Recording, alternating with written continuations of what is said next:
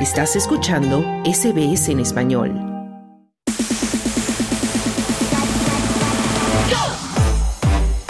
Deportes. Y ya escuchamos la música de los deportes en hora 13 y tenemos con nosotros nuevamente a nuestro compañero Carlos Colina.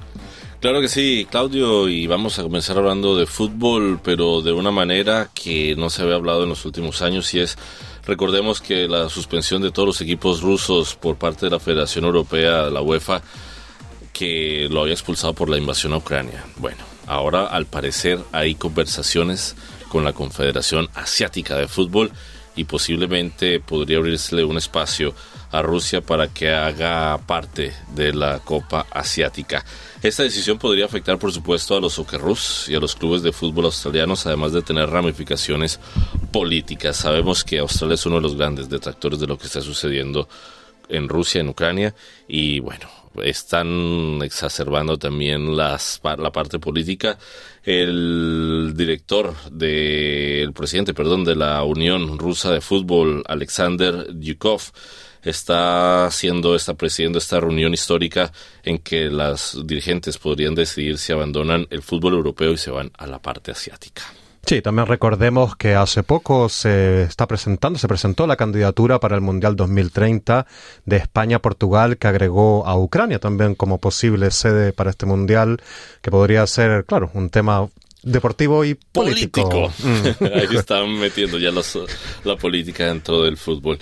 Y vamos a continuar hablando de fútbol, pero esta vez desde los que triunfaron en la última Copa del Mundo Qatar 2022, que fueron los argentinos, pues ya tiene la tercera estrella, la camiseta, y estaba saliendo al mercado la, la camiseta, y miles de personas estaban haciendo filas incluso en las tiendas, pero desaparecieron en menos de lo que cualquiera podría pensar y por supuesto muchísima gente que la había comprado en línea tiene que esperar otro rato más porque se agotaron de manera impresionante. Los argentinos siguen con la fiebre del fútbol. Me, imagino también, Carlos, que en Francia la camiseta del Dibu Martínez, ¿no? Debe haber sido de las más vendidas de, todas. Yo me imagino que la deben estar comprando.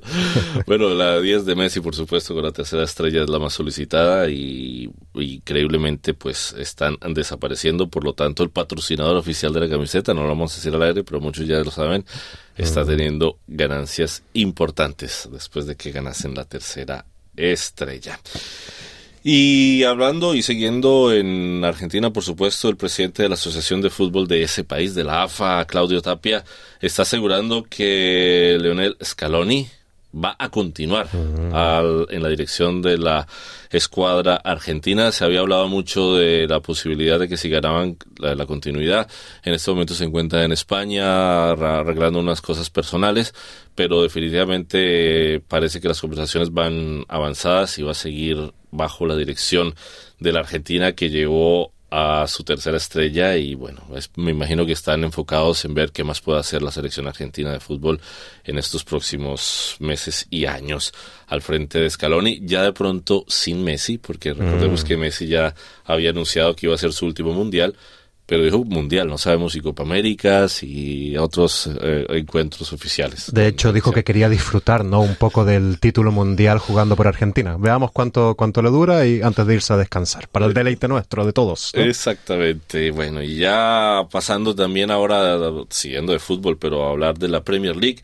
Harry Kane marcó en su regreso a la Premier y el Tottenham remontó dos goles en contra para arrancar un empate 2 a 2 frente al Brentford Tan solo 16 días después de fallar, recordemos el penalti en los cuartos de final del Mundial contra Francia, que marcó de cabeza para ayudar a los Spurs a arañar un punto.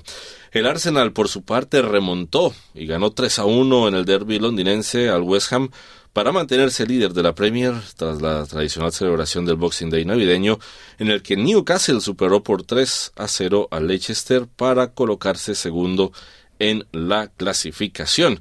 En el regreso del campeonato inglés después del parón, recordamos de 40 días por el Mundial, los estadios ingleses volvieron a llenarse en esta tradicional cita del calendario, pese a una huelga sin precedentes desde hace décadas de algunos sectores del transporte público. Y vamos a hablar ahora de la carrera de botecitos, unos botecitos pequeñitos que se hace aquí en Australia. La intensificación de los vientos del norte hace albergar esperanzas de los responsables de la Sydney to Hobart a batir el récord de la regata. En la regata de 628 millas náuticas, el Andu Comanche tiene una ventaja de unas 12 millas náuticas sobre el Low Connect con los otros dos Supermaxis, el Blackjack y el Hamilton Island Wild Oats, a otras 6 millas. Aún puede batirse el récord de 2017, que fue de un día, 9 horas, 15 minutos y 24 segundos. No sé si las personas que hasta ahora están llegando a Australia saben de la importancia de esta gran carrera que todos los años para Año Nuevo, después de Navidad, paraliza básicamente al sector náutico en este país. Muy importante carrera. Una carrera, una regata tradicional aquí en Australia, muy bella de ver también. Bueno, Carlos, muchísimas gracias por este completo informe. Claro que sí.